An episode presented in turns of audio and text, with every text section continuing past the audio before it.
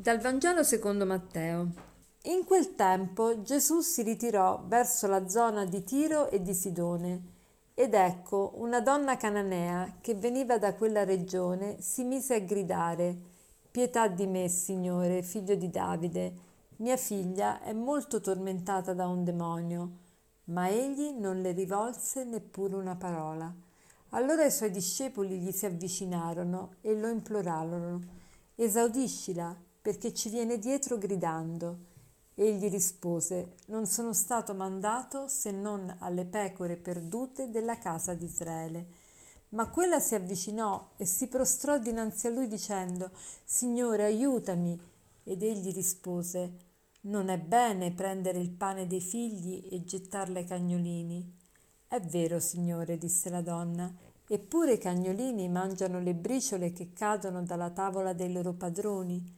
Allora Gesù le replicò, Donna, grande è la tua fede, avvenga per te come desideri. E da quell'istante sua figlia fu guarita. Vi devo confessare che appena ho letto questo brano sono rimasta un po' stupita, mi è sembrato un po' rude il comportamento di Gesù, istintivamente l'ho giudicato così. Ma poi pensandoci e riflettendo ho visto come invece il Signore ha voluto proprio mettere in risalto la grande virtù, la grande fede e la grande perseveranza di questa donna. Quindi era tutto costruito apposta proprio per far emergere ancora di più sua, il suo grande valore che verrà ricordato fino alla fine dei tempi perché nel, eh, nel Vangelo e quindi eh, fa parte proprio della parola di Dio e della rivelazione. E che cosa c'è da dire su questa donna? Questa donna era una donna cananea, quindi una donna straniera, una donna che mh, era, era, presa dalla compassione per la sua figlia e il motivo per cui si avvicina a Gesù è proprio, no, non è per se stessa, è proprio per venire incontro alla sofferenza di sua figlia. E che cosa fa? Si rivolge a Gesù e dice pietà di me, Signore, figlio di Davide, e gli spiega il motivo per cui si è avvicinata, ma Gesù nemmeno la guarda, nemmeno gli rivolge una parola. E gli apostoli, anche loro sembrano abbastanza sgarbati, qui dicono esaudiscila perché ci viene dietro, cioè falla contenta perché almeno ce la togliamo di torno. E Gesù risponde: Non sono stato mandato se non alle pecore perdute della casa di Israele. Noi tante volte facciamo fatica a capire perché Gesù si è rivolto soltanto ai, ai giudei, agli, agli ebrei, ma c'è nel progetto di Dio c'è proprio questo, di servirsi del popolo di Israele per poter portare la salvezza a tutti, come oggi il Signore si serve di te e di me per portare la salvezza agli altri. Quindi la scelta di, di, Dio di Israele non è una scelta esclusiva di questo popolo eh, per se stesso, ma come strumento di salvezza per il mondo intero.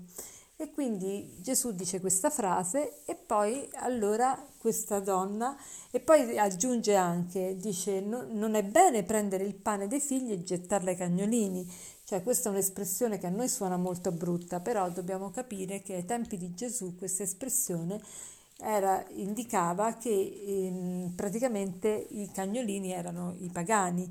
I pagani erano chiamati così, ma non è che eh, fosse un, un, um, diciamo, un modo proprio di trattare le persone come cani, era un'espressione per dire che queste persone erano pagane.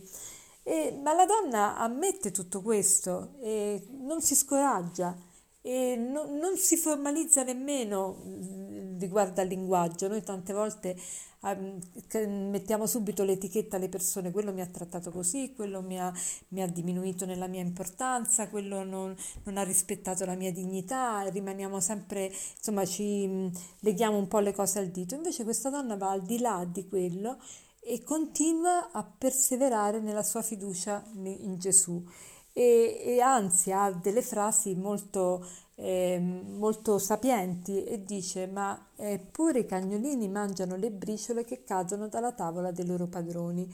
E, e guardate che bella la conclusione di questo brano Gesù le replicò, Donna, grande è la tua fede. Ma che bello sentirsi dire queste parole. Pensate se alla fine della vita o anche oggi noi ci potessimo sentir dire da, da parte di Gesù, donna, grande è la tua fede, che gioia grande sarebbe per noi. E Gesù lo vuole fare questo, lo vuole fare anche per me, per te, ti vuole dire grande è la tua fede, ma è veramente grande la tua fede? Allora pensiamo oggi, che cosa posso fare per incrementare la mia fede, per aumentare la mia fede. Forse oggi mi viene richiesto magari di guardare meno la televisione e di dare più spazio all'approfondimento della parola di Dio. Forse oggi mi viene chiesto di, di, contemplare magari il panorama, sono in vacanza, ho un panorama molto bello di fronte agli occhi. Ecco, prendermi il tempo per contemplare il creato e per eh, percepire maggiormente la presenza di Dio attraverso queste bellezze della natura. O forse oggi mi viene chiesto di, di non giudicare gli altri per come parlano, per come si vestono, per come si atteggiano e, e questo eh, denota, cioè a, aiuta ad aumentare la fede in un certo modo, perché tante volte la fede si fa, fa fatica a penetrare e ad affermarsi perché siamo pieni di pregiudizi. O forse oggi mi viene richiesto uno spirito critico, cioè che non si ferma alle apparenze di, di, dei giudizi che vengono dati sulla Chiesa, sui sacerdoti, su, su, come stanno andando le cose nella politica. Ecco, molto spesso noi, anche la nostra fede viene diminuita e non, ha, non, può, non può fiorire proprio perché è presa da tutte queste questo mm, ingranaggio del, del, del mondo e del, della vita. Allora ognuno può vedere dentro di sé che cosa vuole fare per incrementare la fede. E per concludere vi volevo leggere questo brano di Louis Evely che dice La fede è un intreccio di luce e di tenebra, possiede abbastanza splendore per ammettere, abbastanza oscurità per rifiutare, abbastanza ragioni per obiettare, abbastanza luce per sopportare il buio che c'è in essa, abbastanza speranza per contrastare la disperazione, abbastanza amore per tollerare la sua solitudine e le sue mortificazioni. Buona giornata.